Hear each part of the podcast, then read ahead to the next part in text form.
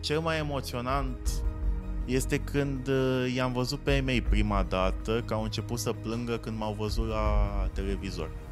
M-au ajutat foarte mulți oameni să-mi arate, băi, tu nu ești ăsta. Tu n-ai pierdut alegerile pe, pe treaba ta. Da. Ești pe moche de cuțit, adică te, te joci cu focul. Și știi ce m-a enervat cel mai tare? Și ăsta e unul din motivele pentru care am pornit podcastul. Că pentru ei, adică pentru oricine care ia decizia, sunt cifre. Ce încercai tu să schimbi la tine? Bună ziua, dragi oameni, și bine v-am găsit la al doilea episod din The Time Podcast. Uh, podcastul unde ne dorim să dăm drumul rotițelor minții și să venim cu pași concreți către succesul pe care cu toții ne-l dorim. Astăzi îl am alături de mine pe un prieten foarte bun de-al meu, un uh, fost reprezentant al elevilor din București și Ilfov și actual reprezentant al elevilor din SNSPA. Este un om care a reprezentat de-a lungul vieții lui uh, studenții și elevii și a plecat dintr-un liceu mediocru și a ajuns să fie reprezentant. Alexandru Rădulescu. Salut, Alex! Salut, Ce faci? Măi, mulțumesc de întrebare. Momentan uh, am răspuns invitației tale cu, cu foarte mult drag, sincer. Chiar mă bucur să te revăd și mă bucur că ne mai întâlnim. Sper să ne întâlnim mult mai des de acum încolo. Păi, mersi din suflet că ai venit. Să știi că pentru noi înseamnă mult orice prezență. Um, hai să începem prin a, prin a te prezenta, pentru cei care nu știu cu ce te ocupi sau cine ești, sau ce ai reprezentat, că am zis că ai reprezentat studenții, elevii. Povestește-ne okay. un pic de zona asta. Cu ce te-ai ocupat tu până acum? Măi, am început, uh, am început în clasa noua să candidez pentru funcția de președinte al uh, Consiliului Școlar al elevilor la mine în liceu.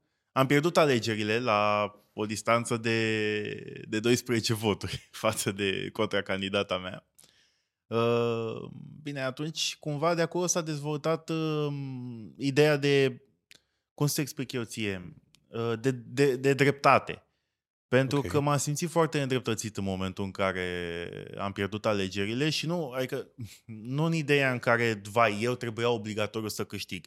Dar în momentul în care s-au desfășurat alegerile, veneau oameni de clasa 12, deci eu eram în clasa 9, eram Bobor, veneau oameni de clasa 12, da? deci mult mai mari decât noi, și spuneau, băi, cine votează pe Rădulescu, o pățește nasol după. Adică nu votați pe Rădulescu, sunt nicio formă. Și adică eu personal cred că a avut un mare impact treaba Adică să vină niște oameni de-a 12 dita mai oameni pe lângă tine, că na, tu boboc, adică normal că îi asculti pe Dar cei ce de-a cu tine? De ce nu voiau să ieși tu? Voiau să câștige contra candidata mea, pentru că Na. Popile pe astea. Da, ea era cu un an mai mare decât mine, era clasa 10 -a. Și uh, a durat un an, ea nu participase la ședințe sau ceva, adică nu, nu prea era spre interesul ei cumva Consiliul Școlar să mai știu eu ce.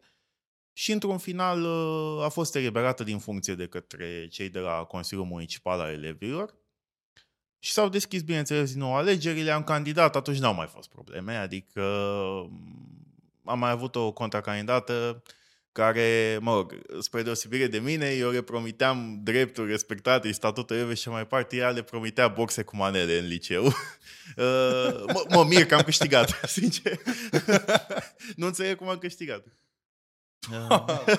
Tare asta, da. Uh, este e ca aia cu dăm mici la cine se vaccinează. Și doi mici și o franzele. da, da, efectiv, așa a fost. Deci efectiv, așa a fost.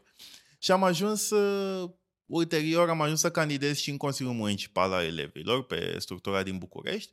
Am, uh, am candidat, am fost ales ca și prim vicepreședinte uh, și de acolo cumva a urmat uh, declinul meu în, în acea structură pentru că începuseră foarte multe scandaluri. Atunci nu le înțelegeam, acum pe de o parte le înțeleg. Okay. Au existat foarte multe jocuri de putere, eu nu înțelegeam de ce există la nivelul ăsta de elevi. Frate, avem un o idee comună. Trebuie să-i reprezentăm pe cei care nu se pot ridica în picioare să spună profesorul nu, n-ai dreptate. Aici scrie în statutul elevului, nu ai voie să-mi încarci acest drept. Asta era treaba noastră, nu să ne certăm între noi pentru cine ia funcția sau uh, alte, uh, alte chestii de genul ăsta. Și am candidat spre nemulțumirea multora la acea vreme fix când a fost uh, demis, uh, a, a fost demis actualul președinte, care era Ane. Ane a venit cu inițiativa să înființeze Asociația Evronii București și Ilfov, despre care ai menționat că am fost și eu printre fondatori. Uh, de ce a vrut Ane să înființeze acea, acea asociație? Pentru că ea a fost demisă într-un mod în care Nu stăm să discutăm nuanțe. Din punctul ei de vedere nedrept, din punctul meu de vedere, bineînțeles, tot nedrept, uh, a vrut să-și continue misiunea de reprezentare. Pentru că încă era elev, ea voia să, ok, dacă nu mă lăsați voi să fiu elev reprezentant în Consiliul Municipal al Elevilor, am alte căi prin a face asta. Da. Și a avut încredere inclusiv în mine și în mai mulți. Am fost în total cinci fondatori. Eu eram singurul minor dintre fondatori. Mie mi-a trebuit procură notarială de la părinți, de la nu știu ce, ca să pot să, ca să, pot să fiu și eu printre fondatori. Și am înființat Asociația Elevilor din București și Ilfov. Pentru că ea a simțit că are nevoie de mai multe. Eu habar n-aveam ce înseamnă aia o asociație. Deci mi-a spus prima dată, uh, Alex, vrei să intri cu mine în asociație? Și eu eram, wow, super mișto, ce oportunitate foarte tare. Și după mi-a spus, eu aș vrea ca tu să fii vicepreședinte și eram, wow, Mm-hmm. eu credeam că o să fiu un simplu membru acolo, adică o să, o să vin să te ajut, să nu, nu, nu, eu vreau să fiu vicepreședinte. Măi, și m-a, m-a ridicat, adică asta mi-a dat curaj. Am simțit cumva că în momentul ăla, măi, cineva chiar îmi recunoaște meritele. Uh, plus că a fost o mare idee de credibilitate, pentru că eu eram încă în Consiliul Elevilor și nu știa sigur dacă să aibă încredere în mine. Mm-hmm. Că măi, dacă joacă Da, la două da, capete, da, da. știi? Uh, Până la urmă s-a prins că interesul meu nu era asta. Interesul meu era să reprezint elevii obiectivi și să nu mai stau de alte certuri sau de alte discuții, scandaluri și așa mai departe. Și am ajuns să, să înființăm Asociația Elevilor în București și Ilfov la vremea aceea, în noiembrie 2018, dacă nu mă înșel.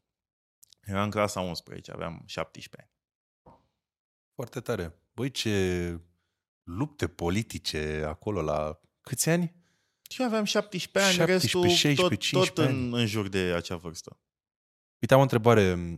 Uh, Știi ce sunt eu curios? Ce te-a motivat pe tine? Uite, începând de atunci și continuând acum, bă, azi e sâmbătă. Avem 20 de ani. E vârsta în care sâmbăta pentru noi e dormim și facem orice altceva în afară de muncă. Mai ales după sesiune. Mai ales după sesiune. Hai că vorbim și despre asta. Da.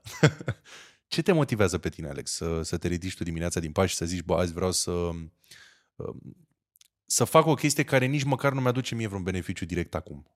Ok, m- evoluez, uh, dar uh, să reprezint drepturile elevilor sau să vin cu o idee care poate schimbă viața cuiva în mai bine, uh, e destul de altruist. Și în special, repet, la 20 de ani, unde nu întâlnești destul de des chestia asta, uh, care-i focul tău interior? Mai vrei să spun sincer? Te rog. Altceva nu știu să fac.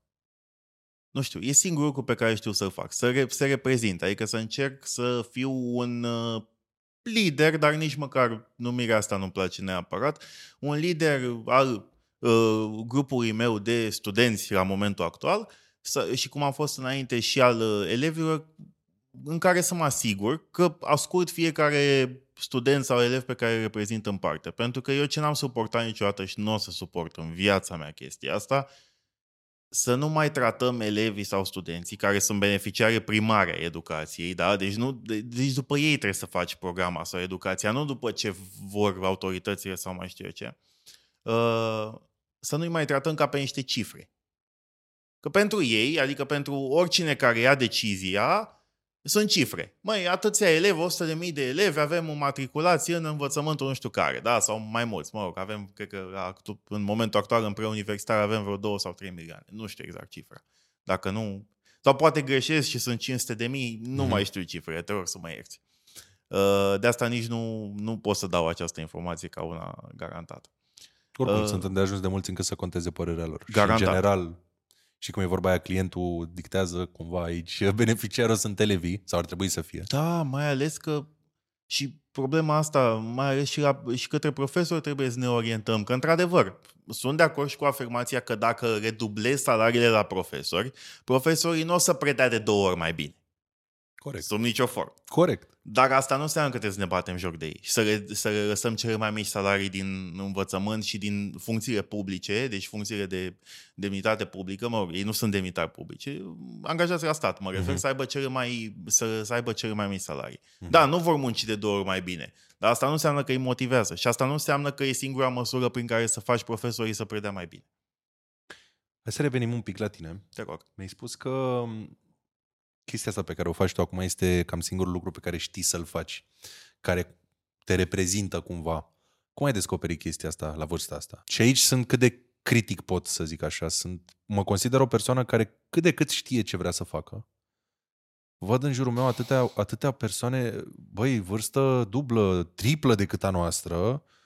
Uh, ce ai făcut în viață? Sau ce vrei să faci mai departe? Păi am făcut facultatea de drept și am activat în metalurgie și acum sunt profesor. Ok. What? Stai, stai, what? Uh, și, băi, cred că una din cele mai grele chestii pe care poți să o faci în viață este să-ți dai seama care este trimiterea ta aici. Nu știu dacă ești religios sau nu. Uh, unii poate să zică pentru ce te-a trimis Dumnezeu, alții poate să zică pentru ce, nu știu, care este venirea lor, menirea lor și așa mai departe. Uh, cum ai reușit tu să descoperi chestia asta? Că văd că ești uh, foarte înflăcărat de ideea de a reprezenta grupul din care faci parte. Ok. Ca să răspund și eu o chestie, nu sunt neapărat o persoană religioasă, nu mă consider o, persoană, o persoană religioasă, mă motivează în schimb efectiv toate motoarele societății. Adică de fiecare dată am înțeles că chiar dacă mi-a fost mie mai greu, cuiva de fiecare dată i-a fost și mai greu decât mi-a fost mie. Dar ce te-a făcut să te gândești la asta? Fii atent. Okay. Uh, dacă întrebăm pe cineva pe stradă chestia asta, garanta știe. Adică uh, persoana respectivă se poate plânge de problemele ei, dar dacă îi spui, bă, știi că e unul mai rău decât tine, da, știi, nu trebuie să... Da, nu trebuie să Adică ce, concret, ce, cum, ai stat într-o zi în pat și a fost un foc, a fost o ceva, o chestie interioară, uh, poate cu ai tăi, poate, nu vreau să-ți dau apă la moară, să, dar ce te-a motivat? Sau, hai să o zicem altfel, eu dacă sunt acum un puș de 16 ani și vreau să fac ce ai făcut tu și să mă uit la podcastul ăsta, ce ar trebui să fac? Cum ar trebui să, care ar trebui să fie procesul gândirii pentru mine ca să ajung și eu să am focul ăsta? Să-mi găsesc menirea, să zic, bă, uite, asta vreau să fac, am găsit-o. Trebuie să ai și exemple dintre colegii tăi. Sau să vezi în, uh, în liceul tău câte, câte nedreptăți se întâmplă. Spre exemplu, de la cea mai mică. Deci din momentul în care cumva mi-am dat seama, deci la vremea aceea nu prea știam exact cam ce înseamnă statutul elevului cap-coadă. Nu știam câte drepturi mi se încalcă, nu știam nimic dar simțeam că unele lucruri nu, nu sunt conform regulamentului, da? Uh-huh. Uh, și în momentul ăla am început să-mi pun întrebări și să caut. Și mi-am dat seama că profesorii n-au voie să spună absențe în momentul în care uh, tu ești prezent la oră, da? Da. Deci chiar dacă mulți profesori folosesc asta, n-au voie să spună notă mică dacă tu ești deranjat acolo, e chestie de notă la purtare, da? Uh, lucruri pe care cumva le-am sesizat și am început ușor, ușor să caut. Și să-mi dau seama că dacă astea, atât de mici, reprezintă abuzuri, pe care, care ni se întâmplă zi de zi la școală sau în liceu, înseamnă că e ceva și mai mare, ceea ce, ce, ce eu nu pot să văd momentan, că nu știu legea, nu știam legea la momentul mm-hmm, acela. Mm-hmm. Și am început să caut. Și am început să-mi dau seama și am început să întreb în stânga și în dreapta că foarte multe persoane m-au ajutat de-a lungul timpului să înțeleg și dreptul uh, și legea educației, și statutul elevului, și profui, și orice lege mai, uh, mai ne-am putea imagina care are uh, putere în domeniul educației. Da? Cam asta m-a motivat, să văd exemple clare de la mine din liceu sau din școală uh, și să ajung să, să le pun în practică. Plus că cumva am simțit o anumită energie de reprezentare pe care o foloseam foarte prost în general. Eu până în clasa 8 am fost uh, genul ăla de copil capul răutăților. Efectiv. Adică aveam o gașcă de prieteni care și acum sunt prieteni, aveam o gașcă de prieteni, făceam toate tâmpenile posibile la școală, puneam bănci unele peste altele la școală, uh, nu știu, făceam uh, lupte în ore, de capul, nu da. în ore, în pauză, dar... Uh, Cunosc. Da. Bă, ai observat că toți oamenii care ajung mari în viață la un moment dat au avut o poveste de asta. De, bă, eram cel mai rebel, uh, nu știu, aruncam ghene nu de mele, dădeam foc. Rebel. Era, ma... cel mai rebel adică, nu eram. Da, da, toți ăștia au o poveste din asta, de nimeni n-a stat în banca lui. Adică toți ăștia care sunt sus, știi? Bă, nimeni n-a stat în banca lui. Toți au avut în liceu sau în facultate. Bă, am fost al dracu, vrei să zic, adică nu... Uh, în liceu m-am liniștit. În liceu m-am liniștit. Am fost cu totul alt om în liceu. Eu în liceu imaginam că o să... Gata, am scăpat de grupul meu de prieteni, de aici eu nu, nu o să mă mai înțeleg cu nimeni. Și cumva am, am prins de energie și în clasa noua chiar mă știam cu foarte multă lume. Cu mm-hmm. neașteptat de multă lume. O poveste mișto e că în clasa noua Uh, la un moment dat, tot așa, când s-au luat uh, cei de-a 12 de mine, pentru că eu eram supărat cu alegerile atunci și eu știu ce, eu când eram în clasa 9, clasa 12 era Zanidache. Nu știu dacă știți. E, E, a fost la Survivor România, a fost, mm-hmm. e acum da, da, destul da. de cunoscut. Uh, băi, și el era cam printre cei mai, cei mai mici dintre toți, efectiv. Măi, cei mai mici ca înălțime, ca tu, adică erau oameni mult mai mari care puteau. Băi, el a fost singurul care mi-a luat apărarea în fața... El și cu o fată, o fată Nadia Comăneci, o chema, o chema Nadia Comăneci și mi-a luat și apărare. Deci ei doi îmi luau apărarea de fiecare dată. Băi, lăsați frate, e mic. Adică nu. Și de atunci e că eu cumva am simțit ideea de a da înapoi, pentru că eu m-am simțit super nedreptățit atunci. Da. Eu prima dată când am candidat ca președinte nu aveam ideea asta de reprezentare, de și am zis, bă, mă bag și eu să văd ce iese. Suna bine postul. Asta spun. Da, Mhm. Sincer, suna Da. bine postul în clasa nouă, frate, președinte. Da, wow. da, da, da. Adică ce-ți poți imagina altceva? Uh, și apoi mi-am dat seama ce presupune cu adevărat, că vreau, că, și m-am simțit super nedreptățit în clasa nouă. M-au ajutat foarte mulți oameni să-mi arate, băi, tu nu ești ăsta. Tu n-ai pierdut alegerile pe, pe treaba ta. Ai pierdut alegerile pentru că au fost descurajați oamenii să te voteze. Nu că... Ei, Asta mi s-a spus. Da. Da. Eu credeam că, măi, l-am pierdut eu, că am fost prost. Și am dovedit în clasa 10 adică nu era problemă. Am câștigat la, nu știu, 680 de voturi versus 60, habar n-am, adică Wow. wow. la modul ăla.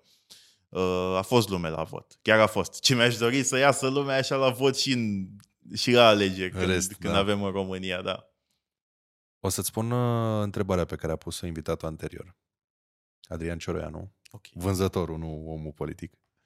Um, și anume, Alex, care este cea mai mare frica ta, dar frica adâncă? Adică nu frica de moarte sau de păienjeni sau... Care e cea mai mare frica ta? Cea mai mare frica mea. Ok. Întâi aș vrea să salut pe, pe domnul Cioreanu și mulțumesc pentru întrebare.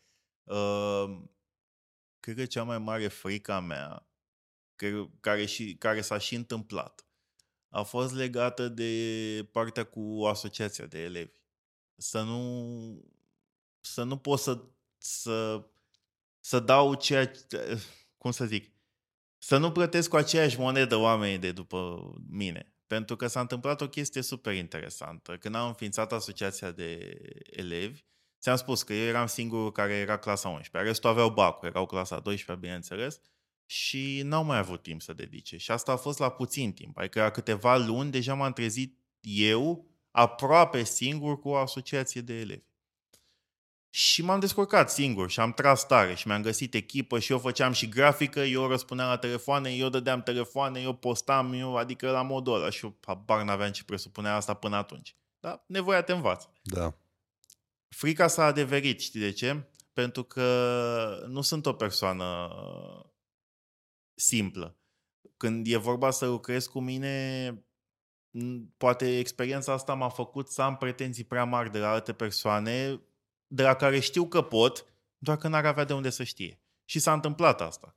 Și am avut momente în care eram foarte complexat de ideea tu de ce nu poți să faci asta? Sau cum să nu știi să faci asta? Și atunci eu am o pauză și spuneam, băi, stai un pic. Dacă tu ai pățit asta, tu trebuie să înveți. Că dacă tu ai învățat, dă și tu mai departe. Și mi-au spus oameni, măi, aici greșești, eu n-aveam de unde să știu asta. Tu te ocupi de asta de ani de zile. Nu, nu te gândi că eu aș avea de unde să știu lucruri pe care le știi tu de ani de zile. Și eu am dat dreptate. Și asta a fost cea mai mare frică a mea care s-a și adeverit. Că n-am putut să mă detașez de trăirile mele față de noile echipe cu care lucram și să, să, am, să încerc și eu. Dar într-un final am reușit să mă, să mă pun pe, pe treabă. Adică odată cu Asociația de Studenți de la SNSPA chiar am început și uh, am învățat ideea de hai să dau mai departe și hai să nu fac eu toată treaba. Că ok, Să e mișto delegi. să faci toată treaba. E mișto, adică Da. te, te ține în permanență activ și chiar m-a ajutat că nu e vorba de lene sau ceva, dar e vorba că dacă tu ți-ai luat o echipă lângă tine, trebuie să-i faci și pe ei să creadă că au un rol acolo. Uh-huh. Că dacă tot eu mă ocupam de grafică și am director pe marketing în momentul de față, bineînțeles, care face grafici de o mie de ori mai bune decât aș putea eu să fac vreodată. Uh, el pentru ce mai e acolo? Sau bă, ce o să zic? Că băi, mai luat de formă în asociație Da, doar da. ca să ai și tu un director pe funcție și nu. Am reușit să mă detașez de treaba asta, dar s-a întâmplat. S-a întâmplat, chiar s-a întâmplat. Ca să mergem mai departe pe direcția asta, că mi se pare o direcție interesantă, o să spun o întrebare un pic uh, ocolitoare. Uh, eu în cartea pe care o scriu acum uh, abordez un pic și tema durerii. Și scriu acum o chestie destul de controversată, anume că durerea este singurul și cel mai puternic motivator pe care un om poate să-l aibă. Și îmi place să vorbesc despre chestia asta cu oameni pentru că mulți uh, îmi sar în cap. Cum adică, cum poți să spui că durerea este... Uh, alții mai îmi spun, de exemplu, uh, adică eu ca să ies de unde sunt după ce cam asta, asta, nu am banii, nu, nu știu ce, trebuie să mai mi-adaug durere peste. Și răspunsul este nu. Perspectiva e greșită. Uh, durerea există deja, doar noi o stompăm. Adică dacă n-ai bani, spre exemplu, uh, nu o să zici niciodată, sau foarte puțin spun adevărul. Bă, n-am bani, sunt, na, ăsta, e, ăsta e adevărul, nu Da. am, ce vrei să fac, nu am. Foarte mulți sunt, bă, n-am, dar da știi, da e ok, dar încearcă să stompeze durerea. Ce vreau eu să spun este că s-ar putea ca durerea realității în care trăiești să fie mai mare decât durerea de a face ceva să ieși de acolo. Și atunci, pe tema asta, vreau să te întreb, vis-a-vis de ce discutam mai devreme, care a fost durerea care pe tine te-a făcut să mergi mai departe? Ce încercai tu să schimbi la tine? La mine, la mine am încercat să schimb faptul că eram foarte emotiv. Eu nu puteam să port o conversație face-to-face cu cineva fără să mă înroșesc, să transpir tot, să plâng, adică să nu mai zic de partea cu fete, cu orice, dacă mă pupa o fată pe obraz eram topit, adică nu, nu mai puteam. De ce era chestia asta? Uh, nu știu asta. Nu știu, adică n-am, am crescut într-o familie ok, care nu m-a suprimat vreodată, dar, dar au existat și acolo discuții, pentru că erau, erau, erau speriați de viitorul meu. Se gândeau că dacă continui cu asta, mai nu te mai bagă în bac, directoarea, dacă te mai iei de ea. Spre exemplu, știi? Da. Adică ai grijă. Uh, Ceea ce pot să înțeleg, e o grijă normală la părinți. Frate, dacă ești prea vocal, știi că la un moment dat s-ar putea să superi. Dar uh, cea mai mare durere a mea asta era, pentru că știam că am ieșit din zona de confort, din școală, din peste tot unde erau prietenii mei, erau, ne înțelegeam, făceam toate nebunile și ajungi în liceu. Și în liceu ce faci? Mai ales că am intrat într-un liceu, din punctul meu de vedere, destul de mediocru, dacă raportăm strict la note. Că momentan liceele din București, din România, sunt clasate după mediile de, de Intrare, admitere, da. de intrare. Da, deci nimic, niciun alt indicator de performanță nu e luat pentru topul liceelor. Uh, și am spus, trebuie să fac ceva. Dar cea mai mare durerea mea, într-adevăr, este că mm, eu uh, am fost și eu la rândul meu în școală, Uh, Po- Poate și de asta eram un pic în, clasa, în clasele de gimnaziu când am scăpat de învățătoare și tot. uh, Poate am fost un pic răzvrătit și așa, dar cred că am fost din, din, din cauza că eu în clasele 1-4 am avut o învățătoare, frate, care mie îmi dădea cu caietul în cap când scriam o literă greșită. Adică la modul ăla. Mhm. Și știam că nu-i corect. Și știam și se plângeau părinții de o grămadă de lucruri de, de, de dumneai.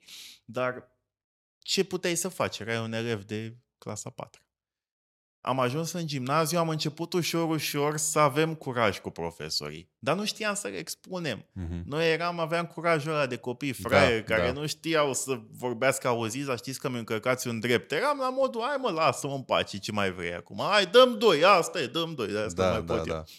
Și uh, am simțit că, măi, dacă am fost neîndreptățit și câte cazuri știam de la mine din școală și tot, uh, let's do something. Și uh, în clasa 9, bine, mai mult în clasa 10, mi-am dat seama, ăsta e drumul meu. Asta îmi place chiar să fac. Îmi place să fiu înconjurat de oameni, îmi place să fiu, pentru că mă- aveam și teama asta de a fi, a fi singur, a fi al nimănui. Îmi plăcea. Deci mă alimentam. Mie cred că asta îmi lipsea. De asta eram foarte emotiv. Uh, Nu voiam să fiu singur. Plus că nu eram. Eu eram un băiat foarte emotiv care avea doar prieteni ea. Atât. Câțiva prieteni. Uh, nu eram eu cu fete, cu chestii, nu eram genul ăla, nu prea s-au lipit de mine, nu s-a lipit viața asta de licean șmecher de mine de high school și trebuia să mă remar prin ceva, că îi vedeam pe restul că fiecare avea ceva al lui, fiecare știa să, să se facă cumva plăcut. Și eu prin ce mă fac plăcut? Vreau și eu să mă fac. De ce să nu fiu ca restul? Și cred că așa am reușit să mă, și să mă remarc inclusiv. Plus că ce m-a motivat foarte mult la un moment dat este că știu cât au tras părinții mei să mă ajute în ideea asta și, bineînțeles, și ce contradicție am avut cu ei, că le era teamă de, de treaba asta. Și cel mai emoționant moment sau așa și din asta s-a extras și o frică și o durere, dar o durere pozitivă, atenție, deci o durere pozitivă, este când uh, i-am văzut pe ei mei prima dată că au început să plângă când m-au văzut la televizor. În primul meu interviu pentru o televiziune din România, destul de mare, nu mai știu care era. Uh, și m-au văzut ai mei la televizor și efectiv au, au început să plângă.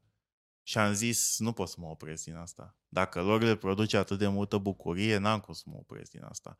Și pe lângă bucuria pe care o produceam, oamenii pe care îi reprezentam, bineînțeles, pentru că odată ce reușești să aduci burse, transport gratuit și așa mai departe pentru elevi, înseamnă că faci bine, înseamnă că nu, nu ai muncit degeaba, n-ai făcut o asociație doar ca să te lauzi care o asociație sau că ești în funcție președinte sau vicepreședinte sau nu știu ce. Nu, da. e, nu asta era ideea. Da.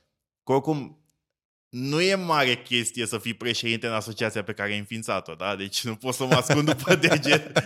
nu, n-am reușit să fiu ales undeva, știi? Eram când am fost eu ales, au fost, cred că, 50 de elevi în sală, da? Deci s-a votat democratic, vorbim de vot democratic. Uh, am fost doi candidați, eu eram cel mai vechi, deja am fost vicepreședinte, era clar. Scuze, da, foarte mișto că am fost ales. Da. Uh, da?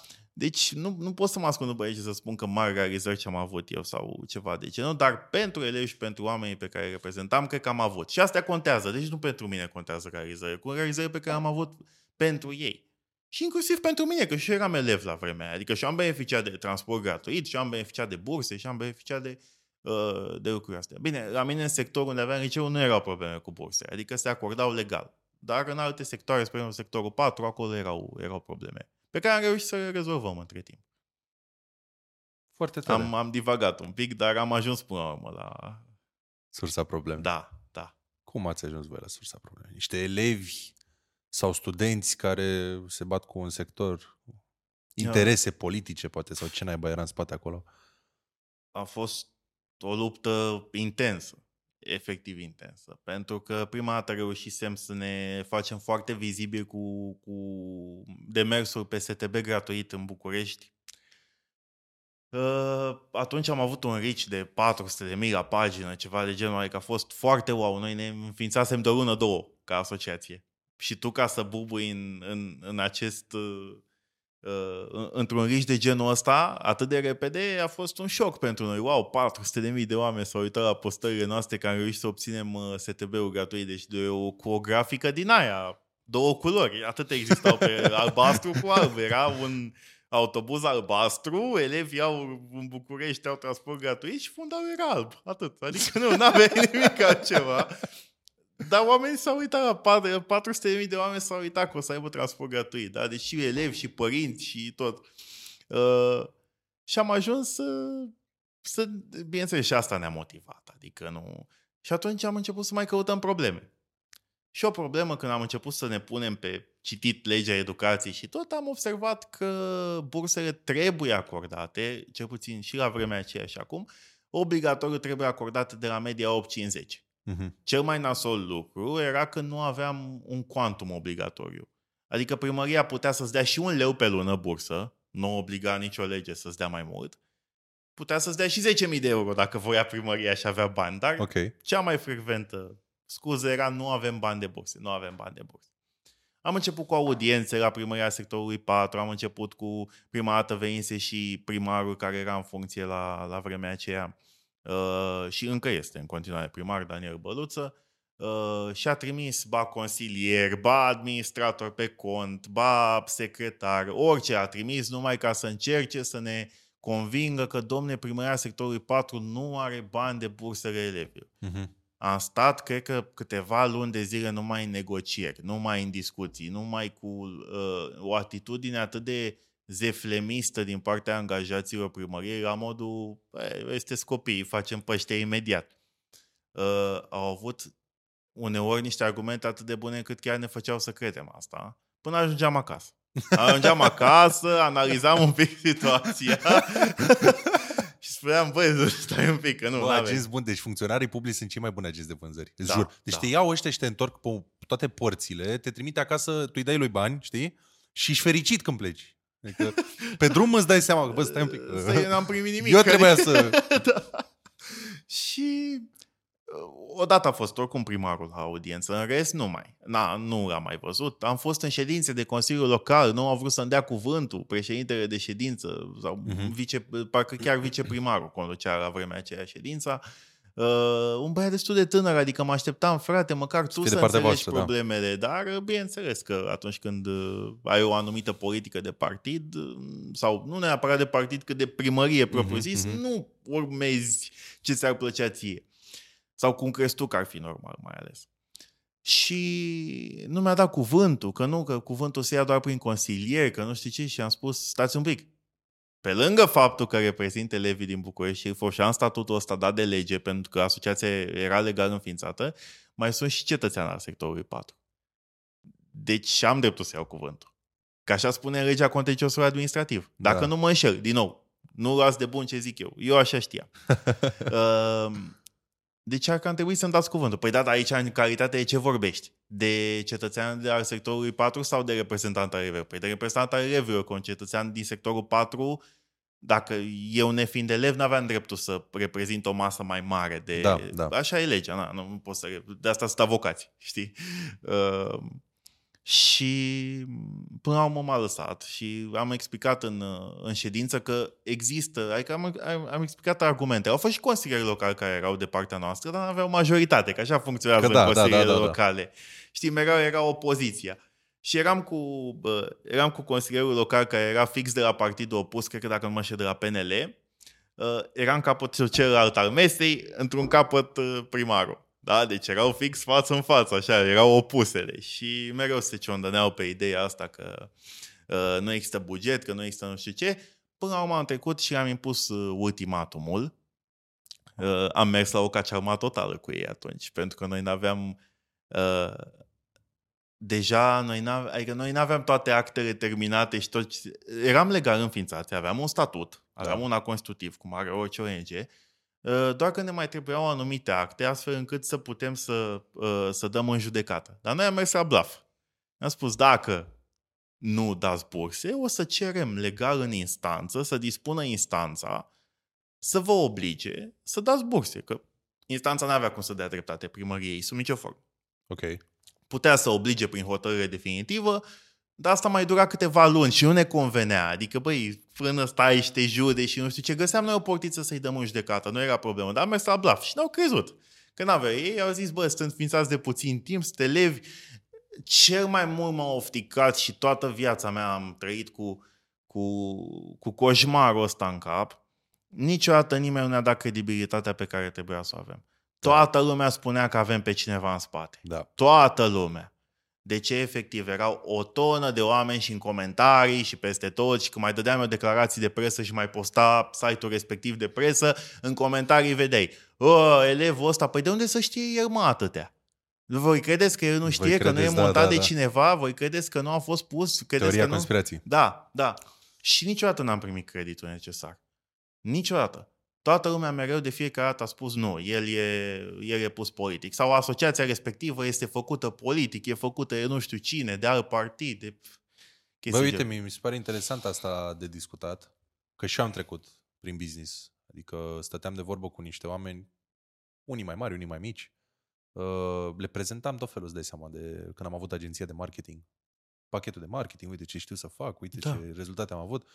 Uh, și mă luau în râs, așa, știi? Adică, bă, e un pic.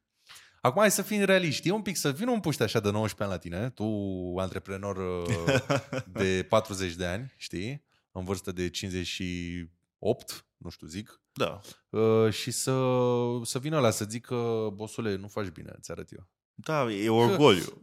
Îți lasă orgoliu ăla, îți- prima fază râde și dacă insisti, te înjură și un pic și te dă afară. Știi? Că du-te în uh, aia mătii, vii să-mi spui tu mie, eu antreprenor de da, atâția da, ani, da, da, cum păi să-mi ia. fac treaba.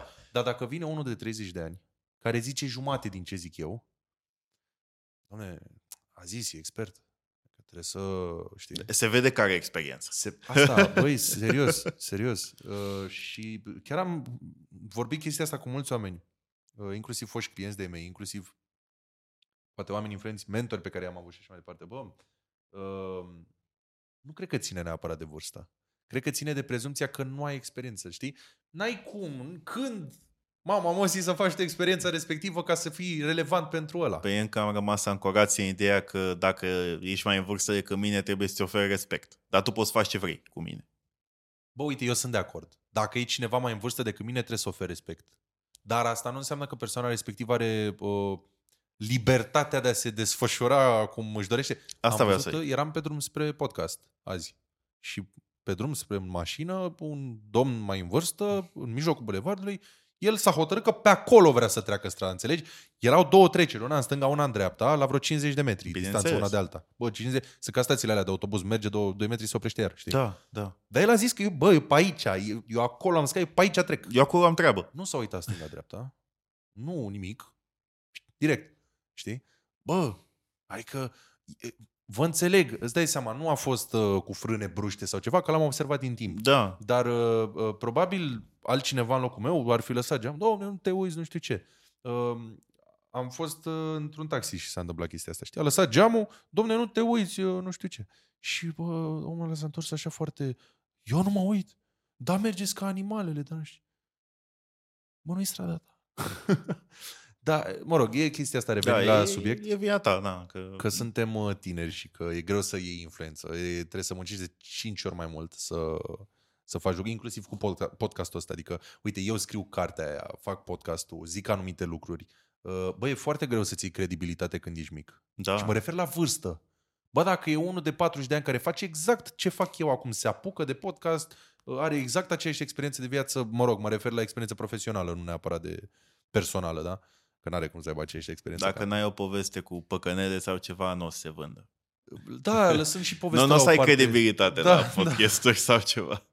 Uh, ce să zic, bă, uite, eu știi de ce mă consider, și cumva vreau să mă deschid aici uh, cu chestia asta, știi de ce mă consider eu uh, relevant să vorbesc de lucrurile astea, uite cum e mental health-ul, uh, cum să treci concret pas cu pas peste toate problemele astea pe care tinerii, în mod special, dar toată lumea le are.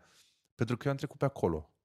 Și, bă, chiar vreau să zic chestia asta și nu vreau să o spun că este poveste lacrimogenă, știi cum e scos din punga de bufuleți, zicala, Da. da. sună bine, țac, pac și ai prins la public. Bă, dar chiar s-a întâmplat. Bă, Eu am fost în niște gânduri de-astea negre, așa, știi? Bă, nu intru în detalii, uh, dar nu cred că sunt singurul. Și nu cred că sunt singurul care a ajuns, poate n-a ajuns, n-au ajuns alții care se uită la podcastul ăsta la nivelul ăla. Bă, da, sigur au fost rău. Și știi ce m-a enervat cel mai tare? Și ăsta e unul din motivele pentru care am pornit podcastul. Toată lumea dă, repet, zicale din, știi, cu pungă de pufole. Da. Da. Deci dracu răvaș, mă. În vânzări uh, este bine să fii uh, disciplinat. Vai, să mor tu, mersi. Și mi-ai schimbat viața, să știi, mă la cap. Uh, și mă frustra chestia asta, pentru că tu când ești jos, în special ca tânăr, că de-aia am, am pornit discuția că am vrut să ajung aici, nu-ți dă nimeni credibilitate. Stă prea atenție, mă. Depresii. Ce e depresii? Păi pe vremea mea nu exista depresii. Eu Da. pe vremea mea mergeam pe jos 17 km până la școală, domne, dus Dar întors. ce depresie să mai am eu atunci Eu așa? notam în lacul cu crocodil, domne, să ajung la, știi, să iau o gură de apă. Și noi uh, nu mai suntem văzuți pentru că noi, într-adevăr, zilele în care noi trăim sunt altele. Avem internet, Într-adevăr. uh, stăm cu curul în canapea, sunt de acord. Dar nu Și zice sunt de nimeni că e mai ușor. N-a zis nimeni că e mai ușor. Și să știi că problemele se schimbă, nu dispar. E, adică e mai ușor fizic. Dar atât. Bă, ai să râzi. E mai ușor fizic în, în sensul în care stai în canapea. Da. Dar asta nu înseamnă că e mai ușor fizic. Asta înseamnă că de la ce vine depresia? Inactivitate. Du-te, stai în canapea toată ziua, fără niciun scop în viață, nu tu ni- nicio dorință, nimic, niciun foc interior. Eu cu mâna în foc, șase luni de zile, ne ești pe pastile. Da. Îți garantez. În special dacă ești tânăr. Că dacă ești tânăr, mami, ești depresiv. Ce Ok. ești, mă? Cum, ia mai zi dacă n-am auzit. Cum ești? Știi? Și încet își ia papuc așa în mână. Ce, ce ești? Ce ești tu? Ia mai vină mai aproape, că n-am auzit. Ia uite-mă la muncă să vezi ce-ți trece ție Tu te mă depresie. și da, ia, tu te mă și muncești și să vezi cum îți trece. La unii merge. La unii nu. merge. La unii nu. Da. Um, bă, am trecut pe acolo și am reușit, cu ajutorul lui Dumnezeu, nu știu cum, nu mă întreba. Um, spune cum vrei tu, Dumnezeu, univers, uh, forțele naturii, spune cum vrei. Eu respect orice crezi tu. M-a și orice ajutat crede să ies de altcineva acolo. decât mine. Față de mine, dacă tu crezi altceva, e tot ok. Uh, Nu și spun eu respect mereu că chestia am asta, dreptate. Să știi. Bă, eu nu impun, adică nu cred că trebuie să spui 100% credința în ceva. Nu cred că trebuie să fii 100% pe religie. 100% în pe- tine ar trebui să fii. Nici măcar. De unde știi că la un moment dat poate nu vezi lucrurile bine? Știi? Adică eu cred că trebuie să... Ca apa. Dacă te bagă într-o vază, e forma vazei. Dacă te bagă într-un bol, e forma... Știi? Da. E bine să. Ce vreau să spun este că eu am ieșit de acolo fără să iau mai mult de un norofen toată viața mea. Nu am nicio pastilă, nimic. Iar la psiholog am fost adunat trei luni, două luni, adunat în toți anii. A fost foarte riscant ce am făcut eu. Pentru că să ai gânduri de genul ăla și să zici că lasă că eu rezolv singur. Asta că știu eu, da. Ești pe un de cuțit, adică te, te joci cu focul. Și în special când în jurul tău sunt oameni care nu-ți validează chestia asta. Adică tu vrei atenție, mă. Da. Tu, ce- tu, ce ești, mă, tu? Că ai luat notă... Uh, Mi se mai spunea... Eu am avut mereu chestia asta de, bă, intram în panică când uh, nu mergea la școală. Pentru că eu am avut, uh, și eu am avut același sentiment ca tine de singurătate. Și uite, chiar vreau să discutăm de chestia asta. Um, și eu cumva îmi găseam alinarea în muncă. Am început, făceam poze la evenimente, editam, mă- mă gândeam la viitorul ăla, Da. da. cu, știi, hustle-ul ăsta de, "Doamne, vreau să fiu antreprenor, vreau să știi. Uh, Dar pe de altă parte, școala nu mergea bine. În timp ce colegii mei se duceau să dea teste și se duceau la școală să facă eu știu ce axiome și așa, Da. eram la eveniment și făceam poze. Știi? În timp ce ei dormeau, se jucau LOL și eu editam poze. Și îmi provoca o, o anxietate extraordinară chestia asta. Bă, la școală, mama la patru. Și mamă, mie că la fel. trec, Mamă, Și ce mie se la fel. întâmplă? Și stai seama, nu eram inclus social. Nu aveam la cine să mă duc să zic, bă, eu sunt depresiv. Tot, toți îmi spuneau, păi, pana mea, normal că ești. Nu ești, nu ești, tu nu ești ca noi. Nu te vedem, nu te... Uh, tu nu ești lângă noi, ca normal că ești diferit, ești depresiv. N-ai cum să fii altfel Da. devenise normalitate, mă. Păi în capul meu era normal. În capul meu, aia e realitatea. Te trezești, e nasol, plângi, toată lumea, tu n-ai niciun rost în vie- Eu, deci de atâtea ori repetat, repetat, repetat, că ajunsesem să zic that's life, adică știi cum e free trial-ul când ești mic, după da, aia plătești. gata. Am Gata, început. s-a terminat, am înțeles, perfect, mergem mai departe. Ce m-a făcut să realizez că nu e asta, sunt toate chestiile pe care le scriu în carte. Repet, bă, nu știu, mi-a pus Dumnezeu în cale fix când a trebuit și pe cine a trebuit și informațiile care au trebuit. Și acum, bă, cred că este cel puțin datoria mea să dau informațiile astea mai departe. Pe mine m-a ajutat să ies de acolo. Poate mai ajută o persoană măcar. Bă, o persoană, dacă o, O persoană, persoană. se uită la podcastul ăsta sau citește cartea și nici măcar nu trebuie să-mi spună. Știi cum e? Da. E sus și vede. Și iese de acolo, mie mi-ajunge. Mie mi-ajunge. E, cred că, obiectivul principal pe care l-am cu toată Pe activitatea ideea asta pe care- merg și eu. Dacă ajut măcar o persoană și legat de asta, dacă îmi permiți, dacă vrei să mai continui, uh, legat de asta măcar o persoană să ajut, asta am avut cea mai mare, sincer, a fost cel mai nasol moment din treaba asta de reprezentare a elevilor pe care am avut-o în toată viața mea. Uh, fix după ce reușisem să obținem transportul gratuit pe București la elevi. Uh, bineînțeles că eram înconjurat de foarte mulți prieteni, colegi și așa mai departe. Da, adică, da, da. Na, oameni simpli, oameni ca mine, adică nu, nu erau într-o extremă sau alta. Mhm. Nici cu foarte mulți bani, nici cu prea puțin bani. Uh, Aveam din toate categoriile. Nimeni din jurul meu, nici măcar de la liceu, oameni cu care nu eram atât de apropiat, nimeni din jurul meu când am făcut uh, treaba cu transportul gratuit, n-am auzit să spună bravo sau mulțumesc. Și nu voiam asta, că nu faci cu un scop anume, că Da. și pe mine m-a ajutat STB-ul gratuit. M-a enervat completarea. Ok, nu spui asta, adică nu spui ceva de bine. Am înțeles, e ok. Eu am, oricum am făcut asta din altruism, din, Da. din, că trebuia să o facă cineva. Nu vreau să te superi pe mine, eu nu cred în altruism. Oricum, oricum te consider supăra tu. că Da, ți zic. stai, stai Eu nu cred ieșit. chestia da, asta. Adică Da, cade cineva pe... Doamne ferește, zic ipotetic. Cade cineva pe stradă, mă duc să-l ajut. Bă, eu nu cred că creierul nostru funcționează pe altruism. Creierul nostru este dă-mi, îți dau. Adică îți dau ceva, nu-mi dai ceva înapoi, chiar dacă am făcut eu din altruism, dacă nu vine de la tine să-mi dai ceva, eu simt un lips. Bă, ăsta, mm, mă zgârmă ceva, mă, mă împunge ceva undeva. Măi, nu știu, eu am avut momente Că uite, în care chiar și n-am tu zici, așteptat. chiar da. și tu zici că te-a deranjat că nu ți-au uh, recunoscut activitatea. Adică, Uh, M-a deranjat, nu că, nu că n-au făcut asta, că puteam să stau bine, nici nu m-aș fi gândit să-mi zică cineva mersi. M-au deranjat că au venit cu completarea după și au spus așa, bine, măi, ai ok, bra, bine că ai făcut transportul gratuit, dar oricum sunt 40 de lei pe lună. Eu ce fac cu ei?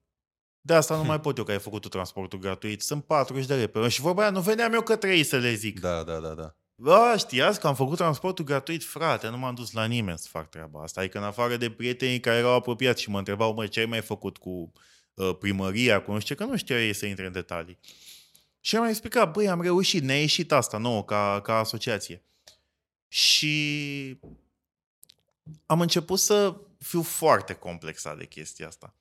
Am, am început să fiu foarte complexat de chestia asta. Efectiv, am ajuns să mă gândesc dacă mai are un scop ceea ce fac, dacă nu ajută pe nimeni. Și apoi mi-am dat seama, măi, stai un pic, că pe o persoană tot o ajută. Da. Bucureștiul, dacă e capitala României, nu înseamnă că n-au, că n-are elevi care au nevoi financiare. Da. Că și în București au fost nevoie de tablete când a fost pandemia. Și în București erau familii care n-aveau nici măcar bani să plătească lumina, da? Și în București au fost elevi care nu au avut acces la educație și nu au în continuare, da? Da.